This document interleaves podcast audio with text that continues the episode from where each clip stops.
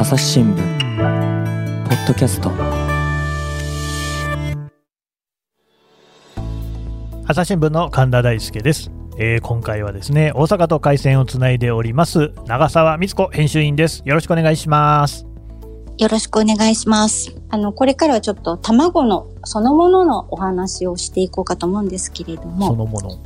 うん、今って、あの、本当4月になってから、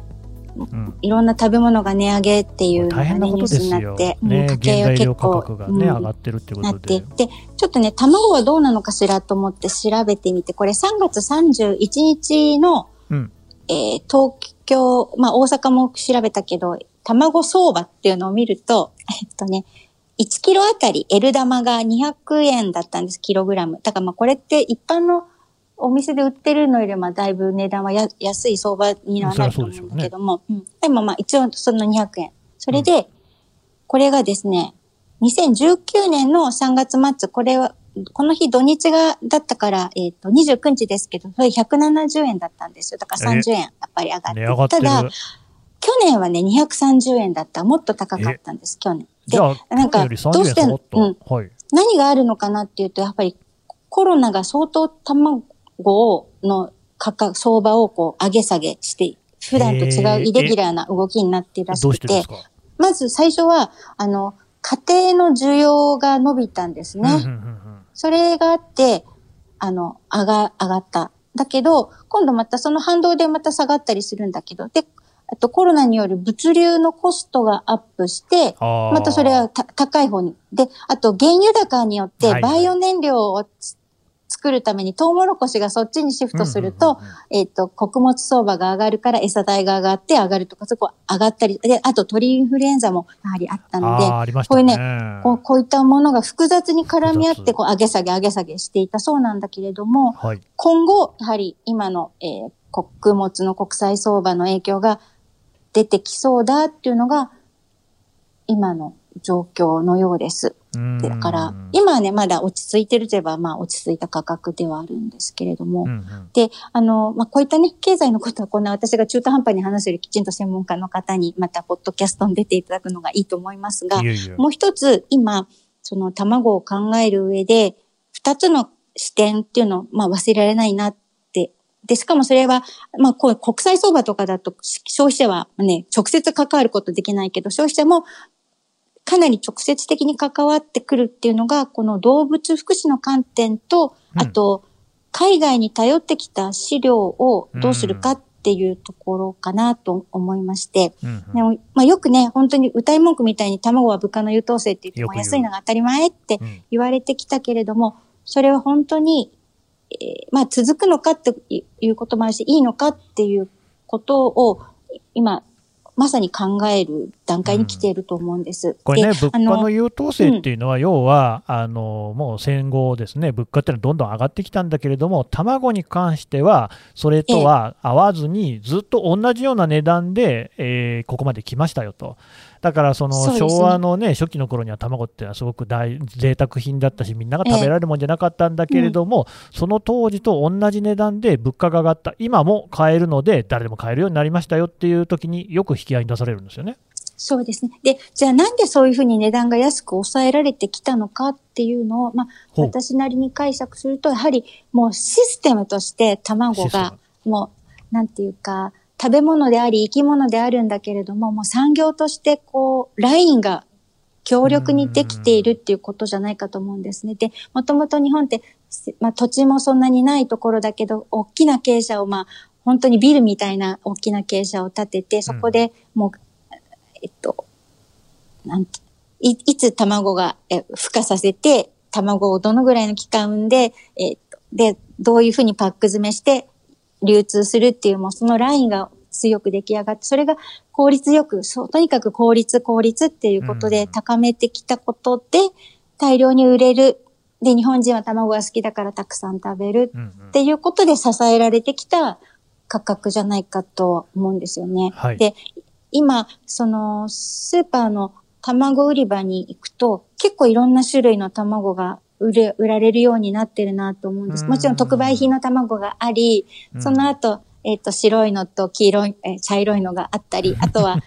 6個入りとかで紙パックとか、まあ、別のちょっとパックになって、こういう餌を食べさせてますとか、栄養価がこんな風に高いですとか、あとは、あの、ほとんど、えっ、ー、と、採卵系の親鳥って輸入、海外のものが多いんだけれども、国産系の、あの、日本の鶏を元にして取ってる卵もあるから、そういうものですよとか。うんうん、で、もう一つ、あの、平飼いっていうラベルが貼られてるものも、割と普通のスーパーでも一個ぐらいは置いてあるようになってるかなと思うんですけど。ちょっとお高めの感じですかね。そうですね。うん、で、あの、平飼いって、まあ、あの、皆さんごご存知と思うけど、一応説明しておくと、これあの、表示、鶏卵の表示って公正公取のちゃんとルールが、競争なんとかっていうルールがあって、これはあの鳥が鶏舎とか屋外の、こう、まあ、自由な場所で自由に動ける状態で飼育されているもののことを、まあ、平飼いと言って、これは、その、元々の鳥の野生の習性に近い環境に、で、えっ、と、まあ、生活することによってストレスがない飼い方ですよっていうことになって、さらに、これ、放し飼い卵とか放牧卵みたいに表示されているものは、さらにあの、えー、日中の、まあ、大半を外で飼育しましょう。と。うんうん、で、さらにその 特定飼育欄というふうにさらに書いてあれば、うん、それは、あの、どのぐらいの面積に何羽買うみたいな、その、うん、えっ、ー、と、密度も、あの、ルールがある。もう一つ、今、有機ジャスの、なかなかジャスの卵って、あの、普通では見かけないかもわかんないですけど、やはり、調べればローリン企画のルールもあって、そこにも、あの、こういう買い方しましょう。で、こういう休憩場所を用意しましょうとか、あの、こういう買い方しましょうっていうことが決められていて、まあ、それで平飼いの卵があるんですよね。で、あの、ただ、日本の状況で言うと、えっと、正確なデータなのか、でも、2014年ぐらいにの調査とか見ると、やはり9割以上はケージ飼いのものがあって、ただ、えー、平飼いへの関心は高まっていると。で、これをですね、ごごく最近出た本で、えっ、ー、と、エスカルフードと言って、はいはい、山本健二さんと言って、まあ、業界ではみんな山健さん、山健さんって呼んでるんですけど、山健さん。えっ、ー、と、はい、はい、山健さん。えっ、ー、と、はい、農業とか畜産の、まあ、マーケティングとか開発みたいなことを、まあ、コンサルティングみたいな仕事をしてるんだけど、ずっと、その、えー、倫理的な、えー、消費、こういうエスカル消費ってものの活動まあ、啓蒙みたいなこともされていて、その方が書いた本で、ご本人の、まあ、許可を得てですね、ちょっと紹介すると、やはり欧米では、このアニマルウェルヘアという動物福祉の考え方がもうすごく、えー、定着して広まってきていて、主にヨーロッパではその環境に配慮するというか、まあ、動物の環境を重視して、こういうふうに買うべきだっていうようなえっと、力が働いてるし、一方で、アメリカではどちらかといえば、あの、そういった動物に配慮した、動物の福祉に配慮した食べ物を食べた方が安全だっていうような考え方から消費者に受け入れられてるんじゃないかというふうに分析をされてたんですね。で、日本は、あの、やっぱり、いまいちまだ実感されていないっていうのが、まあの、このこの本の中でも書かれていて、やはり産業としてのコストが先ほど言ったように大きなシステムで安いものっていうふうに流通したものをなかなか変えることが難しいし、あと消費者ももともと肉とか卵を食べる歴史が欧米ほどはなんていうかな、深くないっていうか、浅いわけではないんだけど、まあ、短いですよね。あの、うね、うん、明治以降のことだから、うん、その価値観みたいなものも、それほど育ってないのかなっていうようなことを言っていて、お互いこう、産業側は見えないようにして、見せないようにしているところもあるし、まあ消費者側も見ようとしていないのかなっていうのを、まあこの本のを読んで私が感じたことだったんですけど、だって結構本当これは難しいんですよね。じゃあ高くなっていいのかとか、みんな今経済が大変な中で、どのぐらい高いあの価格のコストの上乗せを消費者が、えっと、受け入れることができるのかっていうような議論になって、ただ、あの、知らないでいるってことはもう多分できないよねっていうことじゃないかと思います。で、もう一つ言った、その、餌飼料の問題なんですけど、私がその飼料用米っていう言葉を皆さんもまあ、聞いたことあるかなと思うんですが、要は、もともとは食べる、日本、まあ、人が食べる、あの、ために作ってい、米を作っていた水田を、まあ、ほぼ転換することが多いと思うんですが、それで、えー、家畜の餌用のお米を作る。で、えー、多品、なんて、単収が高い、たくさん取れるお米を作るっていうような、うん、あの、ことで品種も違うものを作ったりするんだけども、その取材を私があの、最初にしたのを調べたら2009年だったんですね。で、その頃はまだ本当に出始めっていうか、えっ、ー、と、青森の、あの、時和洋家さんってところに行ったんですけど、玄米卵って言って売り始めていて、その後に米卵とか米玉みたいな名前になっていましたけれども、やはりひ、平飼いをして、あの、えー、お米を、だからトウモロコシの代わりにお米を食べさせて、えー、育てた卵を売っていたんですね。うん、で、その時に1個100円だったんです。なるほど。だから、うん。で、あの、でも、ね、今もね、100円。今も100円。だから増え、だんだん作るの増えてきて、だから逆に、ね、値上げせずに済んでいるってことかもわかんないんですけど。で、その時に、何しろ、えっ、ー、と、黄色い黄身の色がレモンイエローって確か原稿にも書いたかもわかんないんですけど、あの、色だったんです。それでびっくりして、で、えっ、ー、と、これは、要は、トウモロコシを食べていないから黄色くならないんですね。うん。で、ただ、その時に教えてもらったのが、いや、でもね、餌の色っていうのは実はね、自由に作れるんだよってことも教わって、今だいたいね、パプリカ色素なんかをこう添加することによって、卵の黄身の色ってかなりコントロールができるので、あの、変えられるんだけど、まあ、あえてっていうか、お米で食べ、お米で育ててるっていうことの印としても、やっぱりレモンイエローの卵として売り出したっていうお話だ。まあ、それがなかなか受け入れ最初は受け入れにくいんだけど、あの、まあ、わかりやすいとか、違いがはっきりわかるっていうことだったんですね。で、今、調べてみたら、あの、大体ね、日本の飼料の自給率っていうのは、25%っていうふうに農水省のデータにあって、はい、で、今増やそうとしていて、えっ、ー、と、8年後だったかなには目標をね、34%っていうふうにしていますが、あの、飼料用米を、まあ、もっと作ろうとか、あと、これも、これ、4月に売り出されるっていう、あの、ことを教わったんですけど、東京の新宿かなに、あの、本部がある、生協で、えっと、穀物100は国産100%っていう卵をこれから売り出せますよっていうプレあの、発表があったんですね。で、これをね、トウモロコシも、えー、っと、を、あの、国産で作るっていうようなことだったんで、あんまり私これまでトウモロコシも国産っていうのを聞いたのは初めてだったですが、うん、もう他も、もしかしたら他もあるかもしれませんけれど、でね、これ6個でね、480円。なるほどね。まあ、6個480円、だいぶ1個100円、あ、でもそんなに違わないか。うんうん、そう。だまあ、大体このぐらい。よく、えっと、平飼いの卵は、えっと、ケージ飼いのものの、まあ、3、2倍から5倍とかぐらいに言われて、うん、まあ、それを、まあ、さらに国産の飼料を使うと、そのぐらいの値段になるってことなのかなと思うんですが、あの、コロナで、えっと、外食用のお米の、まあ、需要が減って、それで、でも内食、な、家の消費は増えなかったんですよね。今のところ。あなんかそうらしいですね。うん。うん、で、だから、ますますお米の作付面積減らさなきゃっていう話がなっている中で、でね、あの、だったら飼料用米に転換するのはどうだろうかっていう、まあ、食料安全保障の視点なんかもこれから、えっと、議論が出てくるのかもわかりませんけれど、あの飼料用米増やそうっていう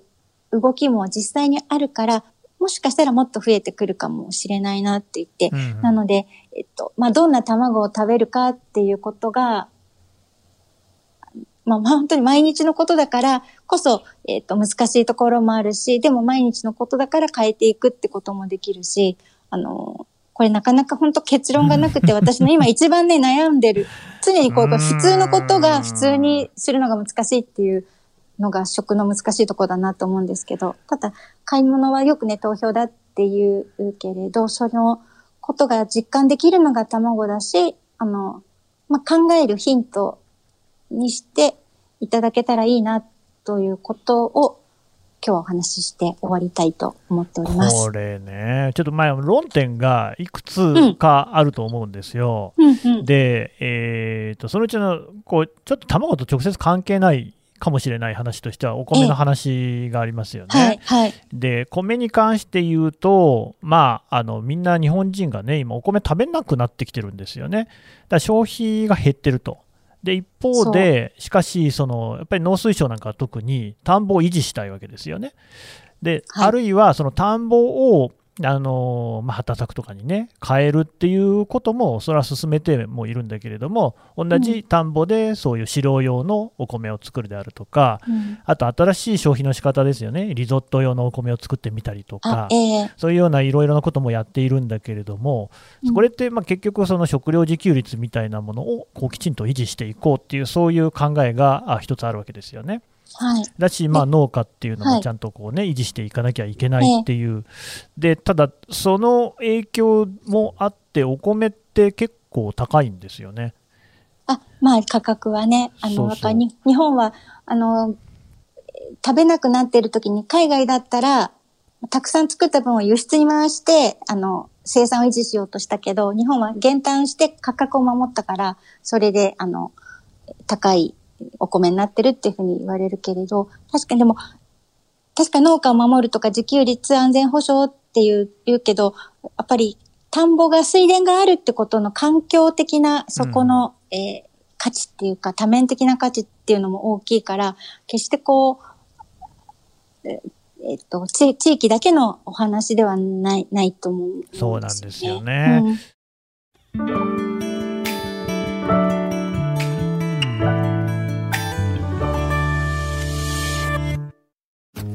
ながら聞きできるポッドキャストって私の生活スタイルにちょうどいい。朝日新聞のニュースレターに登録すると編集者が厳選したニュースがメールで届くよ。思いがけない話題にも出会えるよね。ちょっと新しいニュースの読み方。朝日新聞あのこれもだから地方に行くとですねやっぱり工作っていうのがもう難しいよと。どうしても高齢化が進んでますからね、そうするとそこがソーラーパネルになっちゃったりするわけですよね。で、そのソーラーパネルの下にですね、えっ、と、いっぱいこう、いろんな虫の住処になっちゃったりして、そうするとその周りのですね、電波に対してですね、すごいあの虫がいっぱい来ちゃって、作物がダメになっちゃうっていうんで、農薬使わなきゃいけなかったりとかですね。あただまあ別にその自分の土地であるところの田んぼをどのようにしようと、それはその人の勝手っていうところもあるわけじゃないですか。これがなかなか難しいわけですよね。そうですね。うん。ね、まだ、はい、あの、現地に行ってないからだけど、どこやったかなあの、そうやってソーラーパネルにしたんだけど、そしたら下が空いてるじゃないかって言って、あの、放牧してる 牛をね、そこで飼ってるって、うん、それをすごいいいなと思って聞いて、まあ、うまくいってたら、ちょっとぜひ取材に行ってみたいと思って、うあうまくいってなくてもね、ちょっと聞いてみたいなただだからまあそのソーラーパネル作るのも国の施策ではあるわけですよね。だいぶこう補助金なんかもジャカスカ出してですね、もう作れや作れ大騒ぎっていう時もあったわけですよ。でそこら辺の矛盾もあったりする中で、ただそのおっしゃったねそのエシカル消費これ一つ時代のキーワードなわけですよ。うん、それはあの、まあ、皆さんがねそれぞれに自分の思うこれがエシカルだっていう消費をするっていうのがいいんだろうなと思うわけなんですがどうですか、はい、その長澤さん。特売品の卵って言った時にですね1パック10個卵が入ってて、まあ、サイズはいろいろだろうけれど、大体いくらだったら特売だと思います？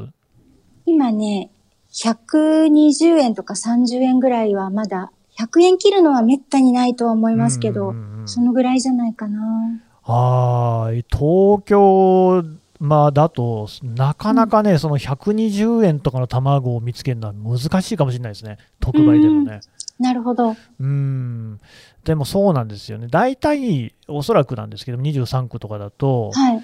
一般的に200円くらい、さっきのね、うん、の1キロの数字と似たような感じになってくるのかなっていう感じするんですよね。はいはい、ですごく特売の時にそう100円に近づいていくっていう感じですよね、うん、がね。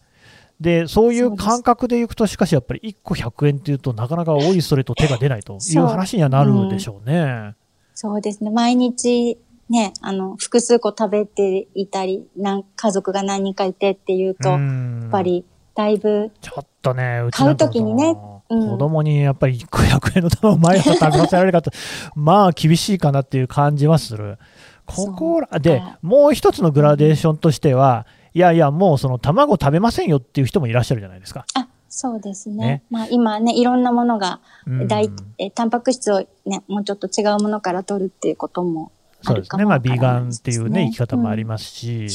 で、まあ、そもそも卵アレルギーあって食べられないっていう人もいますし、はい、まあ、そこはグラデーションいろいろあるわけなんですけれども、えー、ただ、私はね、いつもね、こういう話になるときにね、難しい時代だなと思うのは、うん、みんな消費者の選択に任せられてる、委ねられてるんですよね。だから自分で決めなきゃいけないっていう。選択肢はあるんですよ。であなたの責任ですよっても自己責任論なんですよね、これはね。そう。それも、そう。あの、む、難しすぎるって、そんなに全部消費者なの？っていう時がある、ある。うん。まあ確かにね、その、僕もね、えっ、ー、と、鳥のね、えー、卵を産んでる、それこそ工場のようにしか見えないようなところとかも見たことありますけど、まあ確かに工場ですよね、はい、あれはね、うん、で、ブロイラーとかをね、作るっていうのもそうですし、でそんな中では、例えば一方では培養肉なんていうのも出てきてるわけですよ。ええうん、でじゃあどっちがエシカルかっていうと多分培養肉なんですよね。そうなんだけどね。でも私はなんかなかなかそこが自分では腑に落ちないんだよね。腑に落ちない。それはどうしてですか？うん、な、だろう、どう言ったらいいか。うんうん、あの、やはり、まあ、植物にしても動物にしても生き物と、まあ、人間もその一部として生きてきたっていう歴史を大事にしたいなって思うから、そうですね。肉に、肉に似た肉じゃないものを肉の代わりに食べるっていう、だから大豆食べるのはいいんだけど、肉じゃないもの、肉を食べるっていうのが自分の中で食べ、食べ物、それはどういう食べ物なのかっていうのが、こう、なんかまだ納得いかないんですよね。うんうんうんうん。最終的にはですよ、最終的にはというか、まあ、ありうべき未来としては、え今ね、メタバースなんていう言葉が少しこうね、バズってはいるところですけれども、まあ、ネット的なね、その仮想空間と、今呼んでいるものと現実の社会がシームレスにつながった場合ですね、うん、えー、自分の目の前にある食べ物は、実は、なんて言うんでしょうね、うん。あんま商品名出さない方がいいと思うけれども、その栄養を補給するときにこう簡易に取れる、なんかこうね、ブロック型の食べ物とかありますよね、はい、ああいうものが自分の前にはあるんだけれども、メタバースの世界ではですね極めて美味しそうな食事がそこに目の前にですね、うん、えー、発達した CG によって、えー、再現をされていて、そこには匂いとかですね、匂いまで。そういうものも、そのいずれはできると思うんですよね、技術が発達していけば。えーっていうものがあると。で、その栄養の塊みたいなのを食べてるんだけれども、自分が感覚として受け取っているのは、本当にそのね、えー、三つ星レストランで出されるようなものを食べているっていう感覚になるっていうようなこともあり得るわけですよ。うんうん、それは長澤さんどうですか？どうですかって。そうだな幸せかなでも知らない、それ、もうそれネイティブが出てくるわけですよ。生まれた時からそういうのっていうね。う、ね、ん。まあ、そうだな、そこにどうや、どうやって個人として、まあ、抗いたいかったら、抗える選択肢があるのだろうか。うん、難しいですね。これはね、結構こういうその食の問題って突き詰めると、そういうね、えー、人の倫理観みたいなところにもつながってくるわけじゃないですか、うん、そこはしかし本当にこう奥深いと言いますか。そうですね。どっちかっていうと自給自足、うん、釣りや漁を覚えたり畑したい。と思う、はいはいいやー、本当それ分かりますよね、うん、やってみたい、僕も本当ね、日がない一日そうやってね、釣りとかしてね、本とか読んでね、あの空から100万円落っこちてこないかなとかって言いながら過ごすっていう、そういう生活が理想だと思うんですよ。ですね。なんか土、土をちゃんと、えっ、ー、と、植物や生き物が生きられるような土を作るような、えー技術っていうか、を自分が持ってたら、それで自分の中で生産できたらいいなってちょっと思、今、思っちゃいましたね。なんかで人からね与えられるよりは、自分で何かができることがあるだろうかっていうことにジタバタしたいかも。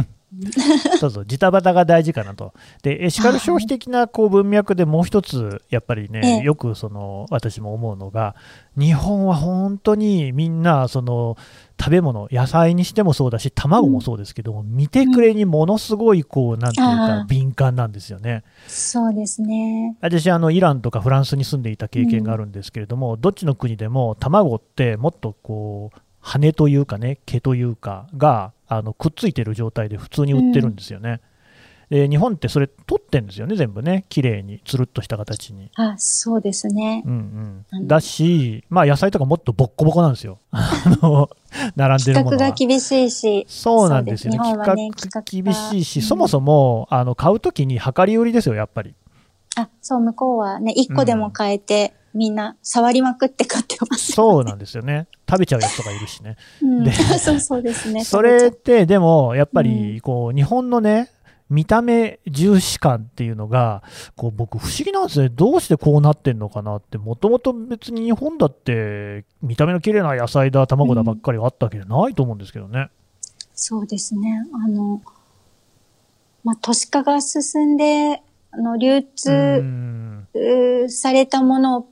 で、産地でもうパック詰めして、で、その箱に並ぶ、す箱の大きさに合わせて野菜を作るってわけじゃないけど、ねまあそれに近いような。ことになってきて、で、土も全部なくてっていうものが袋に入って並んでたら逆にやっあの、なんて言うんだろう。そこに乱れたもと思う波長があると、なんか、え、えって思っちゃうんだろうなって、もう目がそういうふうに慣れちゃってんですよね、きっとう。ん私、あの、まあ、加工食品のようなえーところでは、もう機械が、人参ならこの太さの人参って言って、機械がそれでカットができるようになってるから、それも、そこでまた規格が厳しくなるとか、あの、だから高度な消費と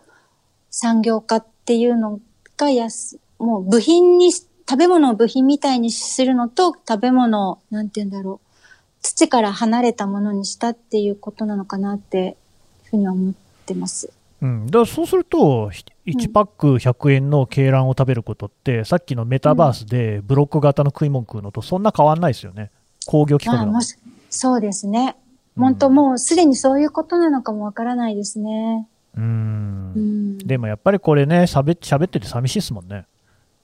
そうなんですよ。なんかワクワクし、なんか、いや、最後は楽しい話で終わろうって今、こう自分の中で頭の中でなんか楽しい方向はなかったかなとか思うんだうけど。本当に難しい。でも、こうやって話してることは大事だとは思うし、と、答えが出ないのも当然のことではあるので、やはり、うんまあね、話卵もやっぱりね、あの放牧されてね、ぴょんぴょこぴょこ跳ね回ってるようなね、鶏さんが産んでくれたもの、こっちも食べたいじゃないですか。だからあれじゃないですかね、毎日とは言わないまでも、まあ、たまにちょっとこうね、贅沢をするぐらいの感覚を持ち合わせておくっていうのが、まず始まりかもしれないですね。そうですね。まあそういうことがあるってことをまず知っていて、うんうんあの、それを、まあ見る機会があればなるべく見てっていうことからかなって思います。はい。えっ、と、こんなところでもう閉めちゃっても大丈夫でしょうか？そうですね。なんか、寂しかった？話が。いや、そんなことないですよ。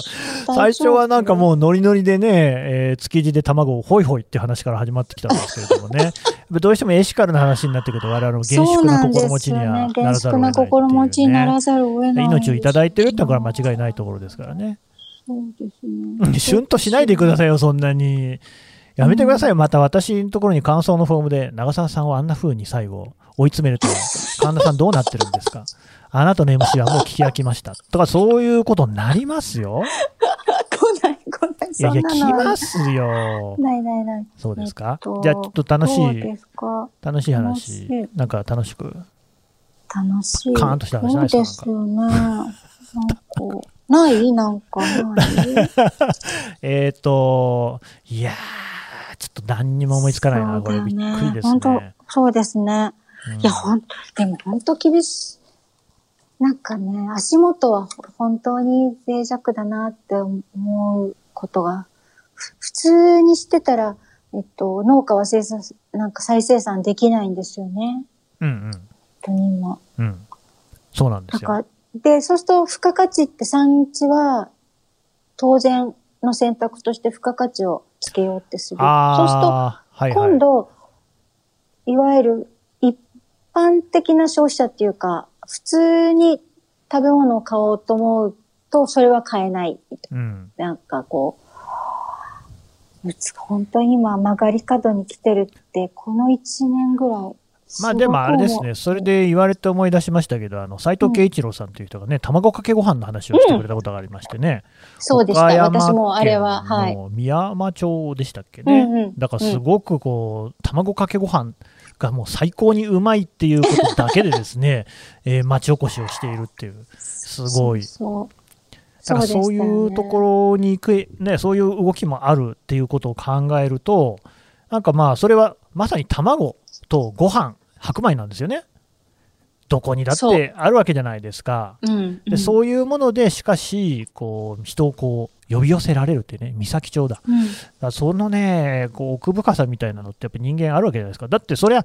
卵かけご飯だからそんな高いもんじゃないんだけれども、わざわざええ東京から新幹線乗って車に乗り換えたりしていくわけですよ、みんな。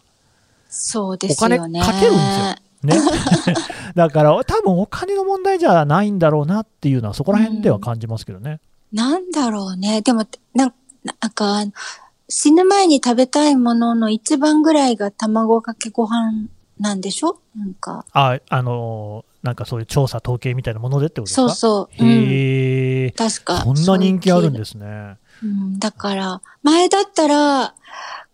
おにぎりとかだったのかなと思うけど、やっぱりね、はい今は卵が加わオンされてんだなと思って。あ、そうですか。ちょっと聞いてみたいんですけど、長澤さんは最後に食べるとしたら何ですか？それよくね、考えるんですけどうんう、ん。わかんないんですよね。ねそんな答えダメですよ。よ。そうそうそうそう。はい。でもね、なん、本当に、なんかまあ、あったかいもんだろうなうーん。あったかいものね。おでんとかねお、お汁、汁気のあるあったかいもの、汁気のある味噌あ汁。るあったかい。でもね、味噌汁そこまで好きじゃないんだよね。だから、うーんなんだろうなああ、でも、お汁粉的なものはいいかもわからないです、ちょっと甘さもあってね。うん。うんうんそうだなあったかいものっていやそれねいいですね。うんでもそれをね、なんか何かなってまだ見つからないところが楽しいんです。まだ知らないって思って。なるほどね。そう、なんでもそうですよね。えー高い買い物も買っちゃったらもうつまんないってねそう。買うまで悩むのが楽しいんですもんね。そうなんですようん。私、なんか、まだ本当に好きなものが見つかってないんじゃないかっていう、なんか18歳ぐらいの気持ち。ああ、なるほどね。うん。それなは大事ですよね。なものはいっぱいあるんだけど、うん多分嫌い、なんかね、まだまうん。だ好きなもの。え、なささん嫌いな食べ物とかあるんですか？あ、嫌いな食べ物はない。ない。うん嫌いなもの？でもゆ、なんか、は嫌いなんか許す、許せないなと思うものとかはある。あ、それは人間でしょ？あ、人間は意外と許しちゃうんだけど あ、食べ物とかはあるかもね。なるほどね。なんかう過剰なものとかはちょっと嫌だなって思います、ね。なるほどね。なんかカロリーが過剰な感じの食べ物であったりとか。うんカカロリーだけじゃ、なんかね、例えば、それこそ卵かけご飯になんかトリュフかけて喜ぶみたいな、そういうのがや嫌なの。なるほどね。なるほど、なるほど。トッピングっていうものが嫌いなんですよ。うーん。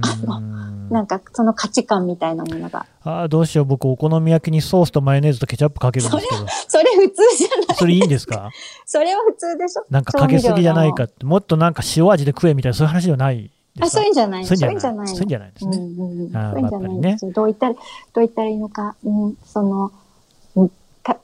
まあ、自分にも分ふ、分があるみたいな、なんか、それぞれに分っていうか、が、うんいいか、ちょうどいいっていうものがあると思うんですけど、うん。うんうんそれが、あの、ちょうどよく、こう、なんか、かっこ悪いなって思っちゃうんですよね、やりすぎてると。なるほどね。うん。うんそれはなんかわかりますね。わざわざ、なん、何にでも、高級ってされるものを乗せれば、こう、価値が上がるわけでもうんうんうんない、ないし、うん、なんかね、そうですね。そういうのがあんまり好きじゃないとかっていうのは、うん、本当にあのいわゆるビュッフェスタイルのね、ところに、うんうんお店なんかに行った時に、ええどうやって元を取ろうかとか、そういう考えであんまり食べたくないですもんね。カニだ、ローストビーフだみたいなあね。ーいや、好きだけど、両方とも僕も。そう。そういうことじゃないんやだ、よな。でもなんか、若い時にそういうことをやってみることはいいことだし、全然否定はし何ない。うん。はしないんですけどね。どう言ったらいいのか。だんだんね、あ、でもやっぱりこういったおばあちゃん、まあ、頑固、18歳でしょ？頑固ば、頑固ばばあってあるのかしらそういう言葉あるのかしら なんかわ頑からないんだけど。ね。そうそう。んはいはい。ちょっと、寛容なんだけど、やだ、なんか、あ、やだなって思うことがあるかもしれない。で、うん今割と食の世界、あの、すごくグローバル化はいい面もあるんですけど、うん。若干その浮かれた感じのバブルっぽい食べ物が増えてて、そういうことがちょっとに、あの、あんまりいい方向じゃなく可能であれば、思えちゃう。なんか、具体例を。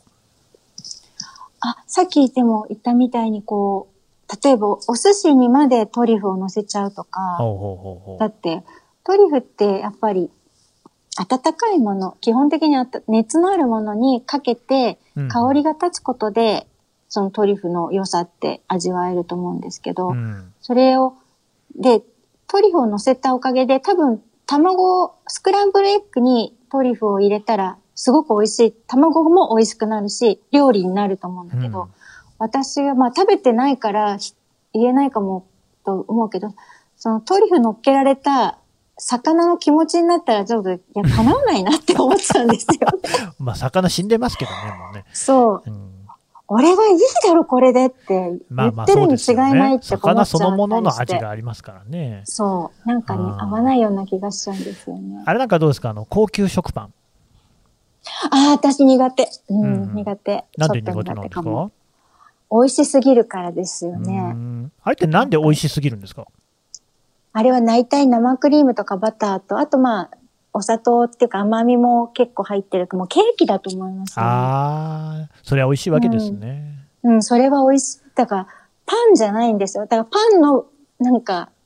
限界を超えちゃってるっていうか。うんまあ、だからまあ、そそういう嗜好品だと思えばいい、いいし、それを楽しむ人を否定はしないけど、まあ自分はいいかなって、ちょっと思っちゃう。だってなんかどっかで飲める食パンとか書いてありましたもんね。そう。ね、だから何でも柔らかい方が良くて、今、ふわふわ、とろとろっていうのうがん、確かに美味しいし、本能に訴えてくるしう、ん。なんですけど、そればっかりじゃないぞっていうね。そう、なんかね、ちょっと天の弱なんだけど、あうん、違う方が、を、楽しいかなって思っちゃうんですよねうん。うんうんうん。ね、まあちょっとだいぶ話題もとっちらかりましたんで、じゃあこの辺で、はい、締めさせていただこうかと思います。はい。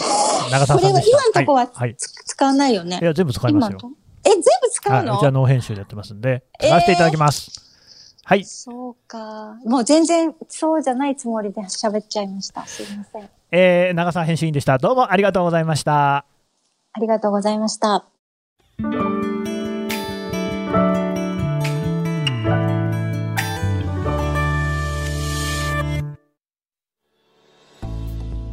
はい、えー、食文化の編集員、長澤光子さんのお話を伺ってきました。さてね、長澤さん、告知をお願いします。はい。えーこの4月からえ新しい連載を始めたので、そのお話をします。はいあの、食の職人というタイトルをつけて、食べ物の職人さんのことなんですが、あの、京都の出町柳というところにある、えー料理屋さんの林渉さんという方なんですが、その方の、えっ、と、仕事の話を聞き書きをいたしまして、えー読み物として連載していきます。あの、最新聞デジタルでは、なるべく写真もたくさん、あの、加えて、長い形でご、あの、読んでいただこうと思っていますので、お楽しみいただけたらと思います。あの、料理の作り方も、えーたくさん出てきますので、あの、お家の料理にも役立てていただけると思います。よろしくお願いいたします。はい、こちらね、あのポッドキャストの概要欄からもリンクを貼っておこうと思いますので、えーお読みいただければと思います。またね、長澤さんには出ていただこうと思います。長澤さん、どうもありがとうございました。ありがとうございました。朝日新聞ポッドキャスト、朝日新聞の神田大輔がお送りしました。それではまたお会いしましょう。この番組ではリスナーの皆様からのご意見ご感想を募集しています概要欄の投稿フォームからぜひお寄せくださいツイッターやメールでも受け付けています。ツイッターでは番組情報を随時紹介しています。アットマーク朝日ポッドキャスト。朝日新聞ポッドキャストで検索してみてください。